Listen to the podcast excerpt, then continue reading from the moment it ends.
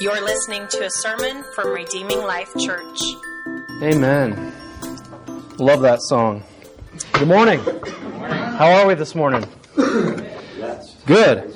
My name is Brett Riceley. I'm the Minister of Outreach and Discipleship here at Redeeming Life Church. For those of you that are new and joining us for the first time this morning, welcome. We're glad you're here. We are excited to be in Rose Park. We are excited to be a part of this community as it begins to officially launch next week. And so thank you for being here. Um, if you guys have a Bible, go ahead and turn to Romans 15. That's where we're going to be at this morning.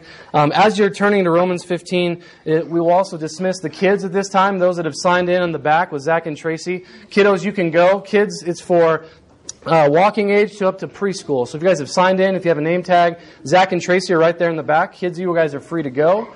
And as they go, and you guys turn to Romans 15, let me say a quick prayer as our kiddos uh, go. Father, thank you for this morning. Thank you for the opportunity to worship with our kids this morning, to model for them the life of a Christian that includes worshiping in a collective body of believers as a family. God, thank you that we are all a part of the family of God. Bless Zach and Tracy this morning as they teach truth and they teach the gospel to these little ones in Jesus' name. Amen. All right, turn to Romans 15, and as we do, um, how many of you guys, this is, this is kind of a new cultural phenomenon that's sweeping the nation. I don't know if you guys have ever heard of it, but have you guys heard of the selfie? have you guys ever heard of the selfie? Raise your hands if you've heard of the selfie. Okay. It's a cultural phenomenon. For those of you that don't know what the selfie is, it's kind of a recent cultural thing that's becoming pretty popular. I thought I would demonstrate for you. Uh, shamefully, I have done a selfie before, I'm actually going to do one now. For those of you who don't know what it is, basically, it's all about taking a picture of yourself. Sounds a little narcissistic to me, but it's also kind of fun, okay? So, what you do is you put yourself in the main frame, so basically it's all about you. And, and you take a picture. So if you want to be in the selfie, wave, smile, okay? One, two, three. Okay, nobody really smiled. That's okay. But I've got a selfie now that you guys are a part of. I won't post it, don't worry. So we live we live in a selfie a selfie culture. I think we live in a very selfie kind of world where so many of the things that we do in our everyday life, pretty much if we're honest to some degree, it's kind of all about us. Okay? And so, as funny as that was, I think we all struggle with a little bit of narcissism. Would you agree? And it may be in different areas. It may be in relationships. It may be in our workplaces. It may be as we parent.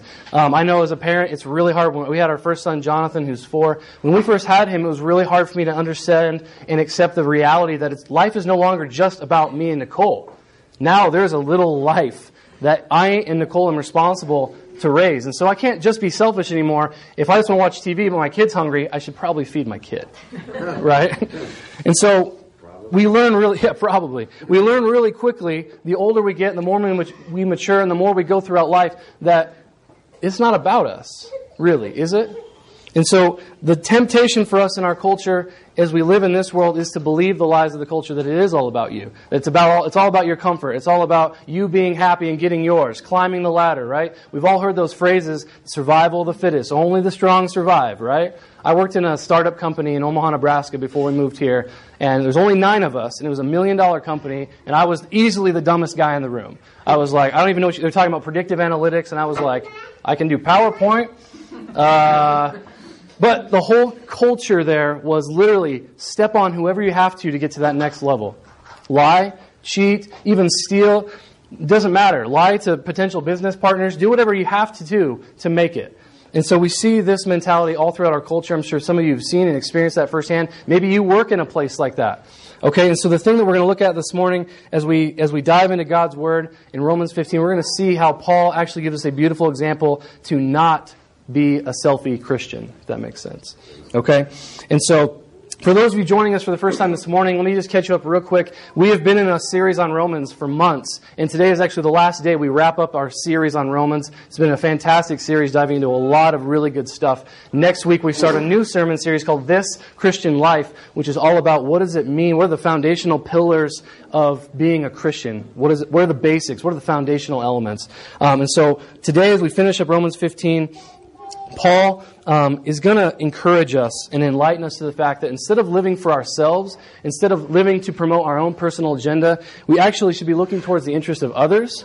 And as we do that, that actually promotes Christian unity. And some of that Christian unity, some of those elements that inhabit Christian unity involve self denial.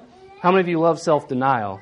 Right? Yeah, nobody raised their hands on that one. I no way. Self-denial, humility, and mutual edification that ultimately when all those things come together, it brings glory to God and God is glorified in how we live with each other and in the world, okay? So, Christian unity that glorifies God is humble, it's mutual, it's sacrificial, and it leads to edification. Okay, we're going to unpack all that here as we look at Romans 15.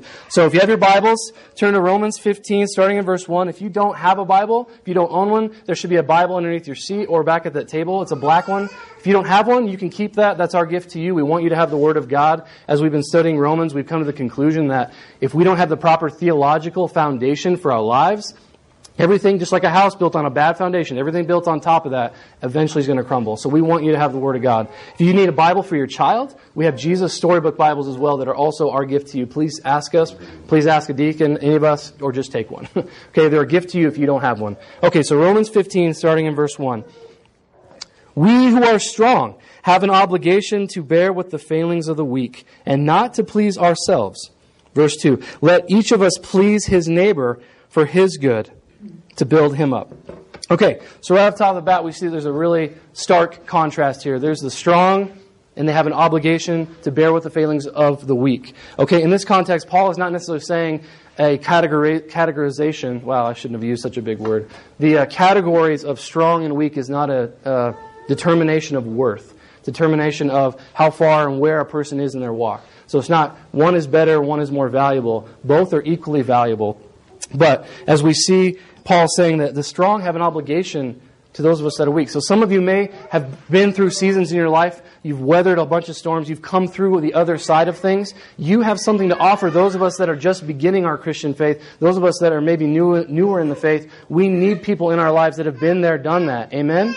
Amen. And those of us that are weaker, in verse 2 says that let each of us so please his neighbor for his good to build him up. So the strong have an obligation to a weak, but the weak and the rest of us, we have an all, we all have an obligation to everyone else.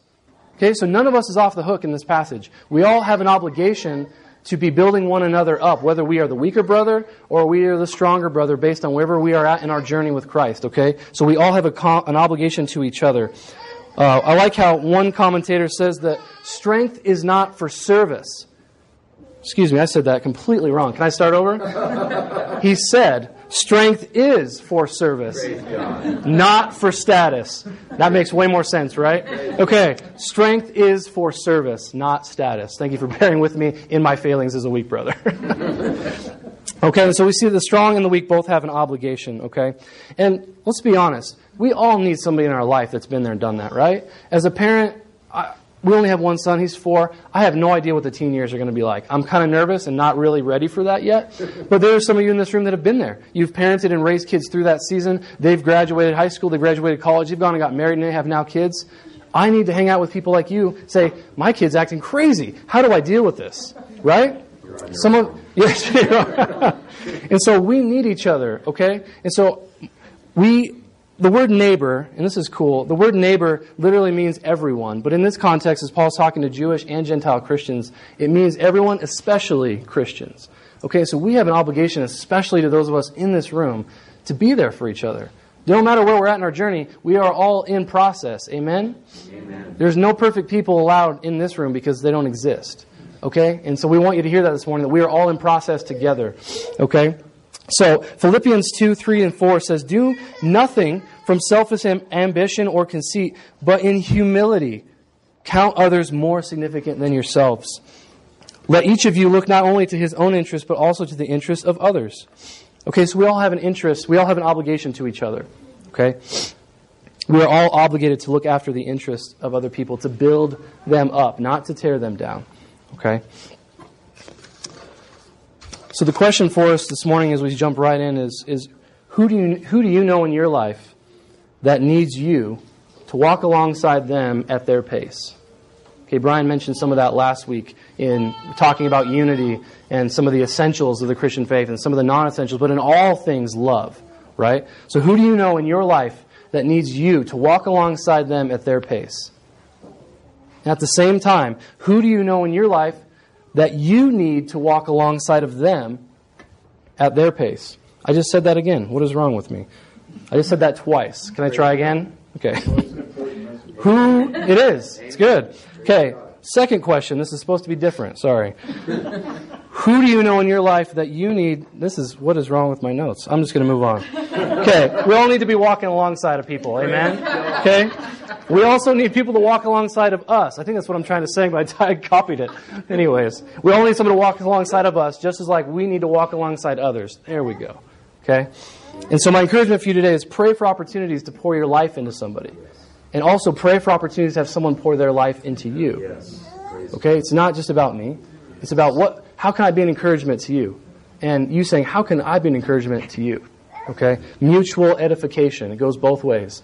Okay? And so none of us are above the other. We are all in this together. And as we all have unique gifts, we all have unique abilities, we all have unique backgrounds, stories, even brokenness. That unique brokenness is what makes us the body of Christ. That unique brokenness is what makes us a beautiful mosaic of a picture of what the gospel does. Is a mosaic is broken into hundreds of thousands of little tiny pieces, but when you put it all together, some artist puts it together well, which is God. Putting that picture together makes a beautiful thing out of a ton of little broken pieces of glass. And it's beautiful. That is what we are to be as the body of Christ. So you may be wondering, okay, at this point, so what does that look like? What does this mutual edification look like? How do we come together? How do we be a body? Paul kind of shows us a glimpse of this in verse 3 when he says, For Christ did not please himself, but as it is written, the reproaches of those who reproached you fell on me. Okay, this is a beautiful quote from a psalm in uh, Psalm 69. And it's a messianic psalm, meaning that this psalm is an Old Testament psalm that references the coming of the Messiah, who is Jesus. Jesus was the fulfillment of that prophecy. And so the Messiah was someone that would come and save the world, come save Israel, okay? And so John 6:38 continues this thought about Jesus being the savior and taking the brunt of our sin and our shame. John 6:38 says, "For I have come down from heaven not to do my own will, but to do the will of him who sent me." Okay? And so Jesus is this, is this beautiful picture of how when Jesus, we just celebrated Easter a few weeks ago, and when Jesus was being crucified, when he was being hung on the cross, there were amazing, incredible, miraculous things happening there more than just the physical. Okay? When he was hung on the cross, when he was crucified, the entire wrath of God for sin, for judgment of the world, came down and crushed Jesus. The weight of God's wrath crushed him, like we just sang about that song. He was pierced for our transgressions, he was crushed for our sin. The punishment that brought us life was upon him. And by his wounds we are healed. This is what verse 3 is talking about that the reproaches or the insults or the punishment that was supposed to be for us fell on Jesus. So if you were to picture God here looking to punish the wrath of sin and people, and we are here in a position to receive that wrath, Jesus came in and stepped in front of us and took it all himself. That is what happened on the cross. He took that, it fell on him. And by his wounds we are now healed. And so Paul is saying in this context look, the example of Christ is I'm going to step in front of this person and I'm going to take something that actually is for him. Okay? And so, as brothers and sisters, are we stepping in front of our brothers and our sisters and taking hits, taking shots for our brother? Are we supporting them in the way that we're taking some things, we're serving them, we're denying ourselves, we're humbling ourselves, we're sacrificing our wants, our desires, our needs for the sake of this brother or sister over here? Are we doing that? Do we live like that? Do we think like that? Or is it all about, nah, it's more comfortable to stay back and watch my brother just get pummeled? Philippians 2 5 and 6 says, this is Paul speaking here. He says, Have this mind among yourselves, which is yours in Christ Jesus, who through, though he was in the form of God when he came to the earth, did not count equality with God a thing to be grasped, but he emptied himself. By taking the form of a servant, being born in the likeness of men, and being found in human form, he humbled himself by becoming obedient to the point of death, even death on a cross. Jesus came to serve. Okay, we, we hear that all throughout the Gospels. Jesus could have easily commanded legions of angels in the entire nation to do exactly as he said, but he came to serve and not to be served. The Son of Man came to serve. So, therefore, if that was how Christ modeled a life for us, how more ought we to be servants of our brothers and sisters? Amen. And servants of those out there in a lost, dying, and hopeless world that have never heard the good news of Jesus. What if we went out and served them like Jesus has served us? What if Jesus had not been content to do his Father's will on Good Friday? What if Jesus was more concerned with saving himself than saving me and you? See, this, this, is, this is something that Jesus understood. He understood obedience, as that verse just said. He emptied himself. He humbled himself. He learned obedience, as Hebrews talks about, through the things that he suffered. Okay, so when we suffer, we're actually, there's character being produced in us so that we can serve our brothers and sisters and ultimately serve Jesus better. So Jesus understood this unity, this obedience, and this sacrifice. Okay, and, and and even though Jesus was this perfect Son of God, Jesus still struggled. And I'm here to tell you today it's okay to struggle. How many of you can? How many of you struggle like I do? Okay, it's okay to struggle. Jesus himself in Luke 22, 42, as he's preparing to go to the cross, he's praying in the Garden of Gethsemane. He's praying so earnestly and so passionately, and there's so much weight in his soul. He's actually sweating drops of blood. And he says in 22, 42, he says, Father, if you are willing, remove this cup from me. He struggled. He struggled to know that the path he was headed down was a incomparable, brutal road that none of us could ever fathom or experience. But he finishes that and says, If you are willing, remove this cup from me. Then he says, Nevertheless, not my will, but yours be done. Jesus knew ultimately that he had to lay his life down for the sake of all mankind, all the sins past, present, and future. Jesus did that for you. He did that for me. And this is the example that Paul is painting of how we ought to serve one another. Okay? So now the question becomes what does edification and building one another look like? Okay, Paul answers this, kind of moves into verse 4. For whatever was written in the former days was written for our instruction, that through endurance and through the encouragement of the Scriptures we might have hope. And this is really cool. And this is as, we, as we've been talking about all throughout the series in Romans, is that Christian edification ultimately has to be grounded in Scripture. Right? Paul's saying everything that was written, former days, the Old Testament, the New Testament, everything that was written was written for our instruction. It was written for our encouragement. It was written for our edification. Therefore, in the context of building up one another, what's the best means to which we should build up a brother or sister? In the Word. In the Word. Okay? What if a brother needs instruction or correction? What if a sister is struggling to know where her hope is? What if there is a, a brutal, traumatic family event? Where do we get the encouragement? Where do we get the words to say? In some of those things, we don't have the wisdom to say these things. This book helps inform our thinking so we can say things that actually encourage people. Okay, I was, I was, uh, I have a, I've had mentors for the last six years of my life, thankfully, um, many great mentors in Omaha and here. And one, one time I sat down and I was complaining about a situation, as sometimes you tend to do if you have a mentor. You just feel like you just, Bleh. here's all my baggage, here's all my problems, now fix me. And it was an issue in my heart of forgiving a brother. And as I said what was going on, and as I pretty much was trying to justify my own actions in not really forgiving him, my mentor looks at me and was like, okay, Brett, that's, I'm sorry to hear that that's going on, but uh, that view of forgiveness is completely unbiblical. I'm like, in full time ministry, I should know these things, right? And completely wrecked me. I was like, well, what do you mean? Course it's biblical, yada yada. And he's like, actually, it's not. Opened up this thing, read some things to me, walked me through some of these things, even as a minister, and he said, you have a completely terrible view of forgiveness. That's not forgiveness at all. And so, the Word of God, as we see in 1 Timothy 3.16, says, All Scripture is breathed out by God and profitable for teaching, for reproof, for correction, and listen to this word, and for training in righteousness, that the man of God or woman of God may be complete or whole, equipped for every good work. So the word training, I like that that sticks out to me because that means that if we're being trained for something, then that means there's a process between point A and point B. That process is called sanctification, or in other words, God growing you, molding you, shaping you, building you up. And through the encouragement of the scriptures and through the encouragement of Christian brothers and sisters in your life, this thing, through the power of God in you, will transform you. It will change you.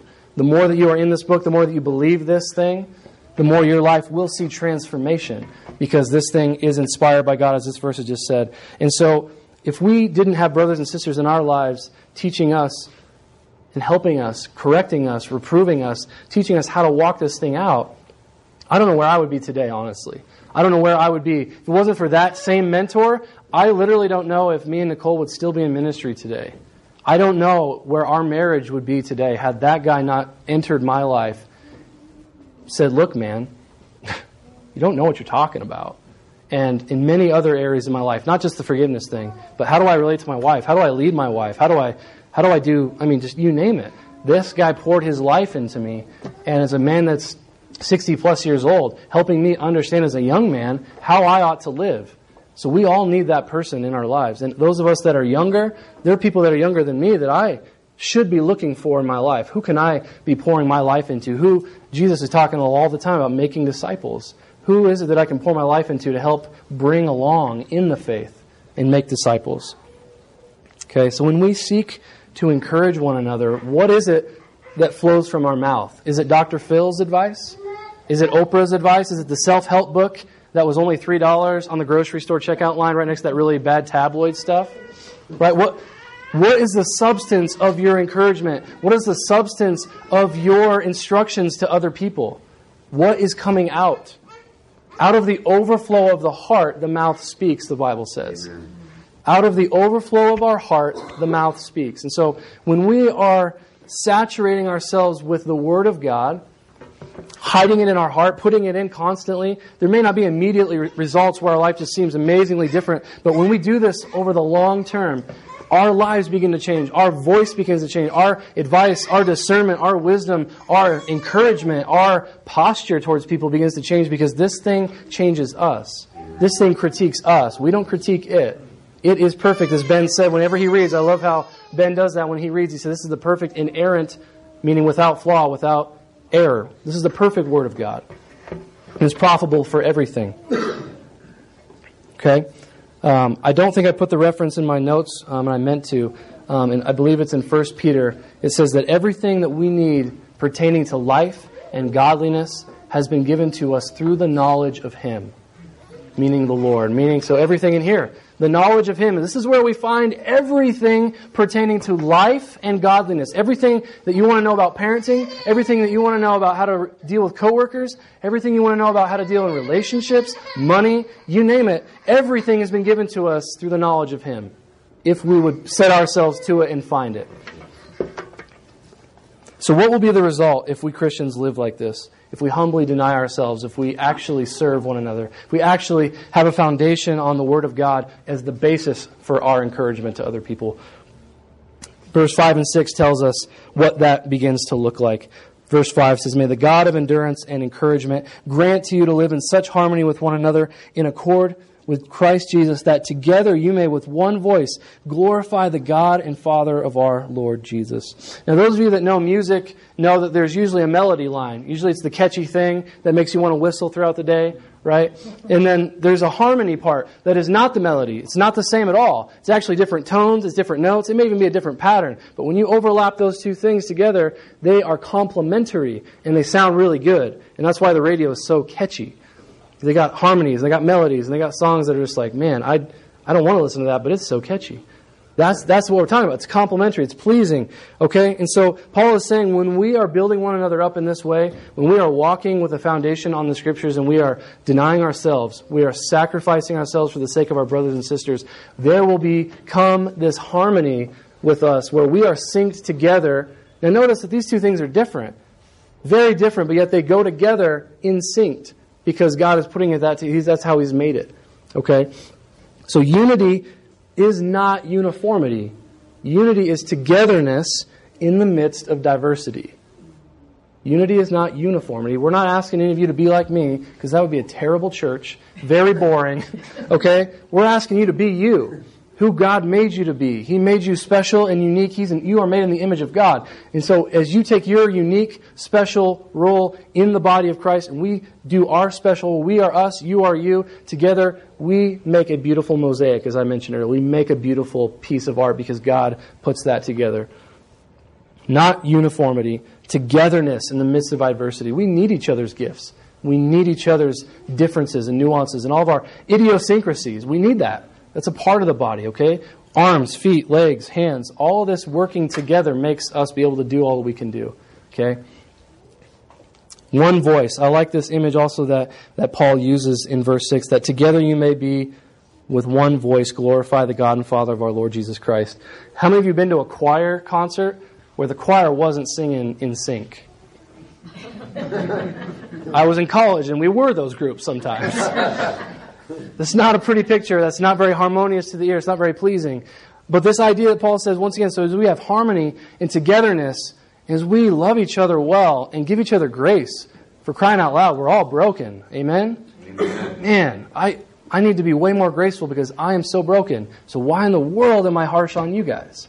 I am broken, you are broken. And so Paul is saying, as you guys come together and do this together, there is different parts in a choir, and they're all singing their own thing. There's basses, altos, tenors, and sopranos. They're all singing their different parts, but together, when they sing what the composer has laid out for them to sing with one voice, it's a beautiful thing. Those of you that have heard a beautiful choir, you know that's a beautiful, beautiful experience. So this is the image Paul is encouraging us to be as we bear with one another in love and in grace and truth, and we serve each other, we lay down our lives for each other, and we use the foundation of Scripture to be the basis for all of those things.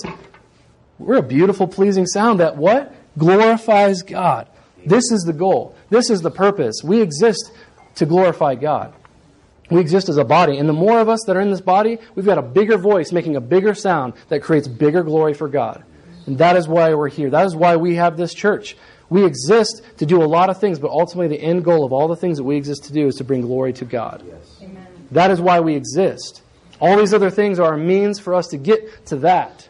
So if we make disciples, that better glorify God. If we do a Sunday service, that better glorify God. If we have house fellowships, that better glorify God as well. And this is actually the reason we do house fellowships. We do house fellowships every Monday and Thursday, and we're hoping to multiply and plant more of those and start more of those in the future as we grow. But if you are not in a house fellowship, I'd encourage you to really look into that. I lead one of those, Ben leads one of those. We'll have more of those in the future. But this is the reason we have house fellowships, people, is because we as Brian said, is we need to learn how to grow together. We need to learn how to be the body of Christ together. We, and we need to bear with each other's failings. We need to be there when people are hurt. We need to be there when people are celebrating. And we do that together in the context of community with the foundation of the Word, denying ourselves, sacrificing for the betterment of the brother or sister in front of us so that the kingdom of God is glorified. And imagine what the world sees if we start living like this. Imagine if this whole room and more as we grow, Lord willing, imagine as this entire place is unified and on the same page, and we all love each other, even though we are all weird. We are all different. We are all strange. We come together, and God puts that all together, and He makes that beautiful. Okay? This is, this is our goal to glorify God in our lives. Verse 7. Therefore, so everything that he was just talked about for the last six verses is coming to this conclusion. Therefore, Welcome one another as Christ has welcomed you for the glory of God. Since the goal of relationships among Christians is to, is to bring a unifying glory of God, Paul concludes that, that his, all these commands that he's just said ultimately end, end on accept one another. And the Greek terms for this is actually in the present imperative, which means right now do it. So we need to keep welcoming. We need to keep accepting one another. This is a constant, never ending thing. So as a church, I hope we have the posture of this that we keep going like this. We want people to be with us. We want you to join us and journey with us as we establish this church and plant the gospel for the glory of God. We want you to invite others into that. We want and need to practice accepting each other because it brings glory to God. Acts 9 has this really cool story of Saul. Some of you may have heard of Saul. He was a massive, aggressive guy that was killing Christians, very opposed to Christianity. He met, had an incredible experience with God. God blinded him for three days, sent a prophet to pray for him. His eyes were opened. Paul was converted. Incredible, crazy experience. And then Paul goes on, and, and the guy that was maybe a week late, a week previously killing Christians in one week's time, God did such an amazing work that that guy now is out preaching Christ crucified, Christ resurrected. And people heard about this and are like, hold on, that's the guy that was killing all these people a week ago. That can't be the same guy. There's no way that guy was, would be a Christian. And Barnabas in Acts 9 goes to the other apostles and said, No, this guy Saul, he is preaching Christ. He is preaching the gospel. He's one of us. And that one act, I think Barnabas that was the, that's the picture again of, of stepping in front of a brother, vouching for Saul, saying, No, look, he's with us. Okay? And because imagine what would have happened if Barnabas would have not stepped up and vouched for Paul. Paul, the guy that wrote half of the New Testament. Paul, the guy that planted tons of churches. Paul, the guy that equipped and discipled many young men to do the work of the gospel as well. Barnabas vouched for him. And so in Acts 9.31, we kind of see a, a, a, climax, if you will, of that situation. Acts 9.31, you don't need to turn there. Says, So the church throughout all Judea and Galilee and Samaria had peace, and it was being built up. And walking in the fear of the Lord and in the comfort of the Holy Spirit, it multiplied. So see, Barnabas stepped in and said, This guy's one of us. And because of that, that brotherly denying himself, sticking his neck out for this guy that was killing Christians a week ago, how many of you guys would stick your neck out for someone that's actively killing Christians today if they were converted? That's a tough spot to be in. Barnabas did that well. And so, as we do that, we see that Paul and Barnabas brought an amazing ministry, and Paul did amazing things. And had Barnabas not done that, maybe Paul wouldn't have had that ministry. Who knows? But the fact is, he did. And so, as, as Paul is saying, therefore, welcome one another, accept one another. Um, I have a slide that I want to show you. Um, this is a this is a picture that sits on my desk um, at my house. Um, may have to. I don't know if you guys can see it. Um, actually, would you hit the lights, somebody? I don't know if you can see the bottom part as well.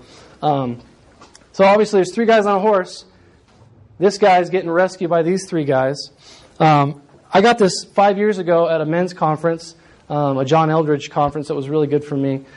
Um, and what I love about it is the caption that came with this when they gave this to us at the men's conference. And the, the caption was this, is that we all want to be the strong man. We all want to be the strong man that rescues the weaker man.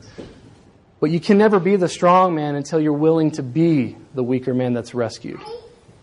Okay, and so this is a beautiful picture in multiple ways for me because we see a community of people, we see multiple people rescuing one guy. We see the fact that there is somebody rallying around somebody, the weaker brother, if you will. Strong have this obligation to rescue this guy. I don't know the situation of this picture, it doesn't matter.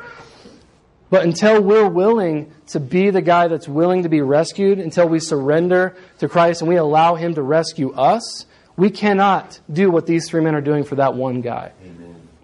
We have to be willing and surrender ourselves to Christ first. And then He uses us, grows us, builds us, and uses us now to be agents of rescue in the lives of other people through the gospel. Not in and of ourselves. God does that work. But He uses us as an instrument for His gospel. And so this morning, as we wrap, as we wrap up, I, I want to encourage you, if you if you are the stronger guy in this if you are the scenario where you're the strong guy today, who is this guy that you need to rescue? Who's that person? Find that person. Pray for opportunities to find a person in your life that needs you, that needs wisdom, that needs life experience that they don't have, and humbly, gracefully walk with them at their pace. If you are the person this morning, maybe that is the guy being rescued, maybe you need help, that is okay. You can never become the guy on the horse with the guns and all the cool hats until you become the guy that says, I need help. You have to start there. And so if you need help, encouragement, edification, please come talk to one of us. Join a house fellowship. Join one of our Bible studies that are going. We want to be here for you. And ultimately, if you don't know Jesus today, if He has not rescued you, you need to surrender yourself to Jesus today. You need Christ to rescue you, just as we all have experienced that. Because once we experience the rescuing, saving power of Jesus, our lives are never the same. And then we have the ability to be light and to be hope and to bring that edification to other believers. So this morning, if you don't know the ultimate rescuer, please come and talk to us. It's as simple as admitting that you are a sinner, admitting that you have sinned against God, that you have broken his commandments, and that there is wrath that comes to, from that. The second thing is believing, believing who Jesus said he is. Believing that he is the Son of God. Believing that song that we sang earlier, that he was pierced for our transgressions, that he was crushed for your sin and my sin, and the punishment that brought us life fell on Jesus. Jesus did that for you, he did that for me. We have to believe that. And you can ultimately confess that Jesus is your Lord and your Savior, and that you want him to call all the shots in your life if you want to make that decision today, you can pray and have a conversation with God about that today. But please come and talk to us. We would love to talk with you and begin walking with you as a brother in this journey. Okay? Let's pray. Father, I, I thank you for the fact that you, in your sovereign goodness, were not content to leave us as we were. That you saw fit to send your one and only Son to this world to be our rescuer, to be the one that came to rescue us, to be the one that was crushed under the wrath of you, Father, for our sin, for my sin. God, if there's anyone here today that, that needs you, God, I pray that they would have the courage and the boldness to take one step closer to you and to talk with one of us about what it means to be in a saving relationship with Jesus. Father, thank you for this morning. Help us to be people that edify and lift up each other in the name of Jesus that ultimately glorifies you, brings unity to the body. In Jesus' name, amen. Redeeming Life Church is located in Salt Lake City, Utah. We'd love to have you as our guest. For more information, visit www.redeeminglifeutah.org.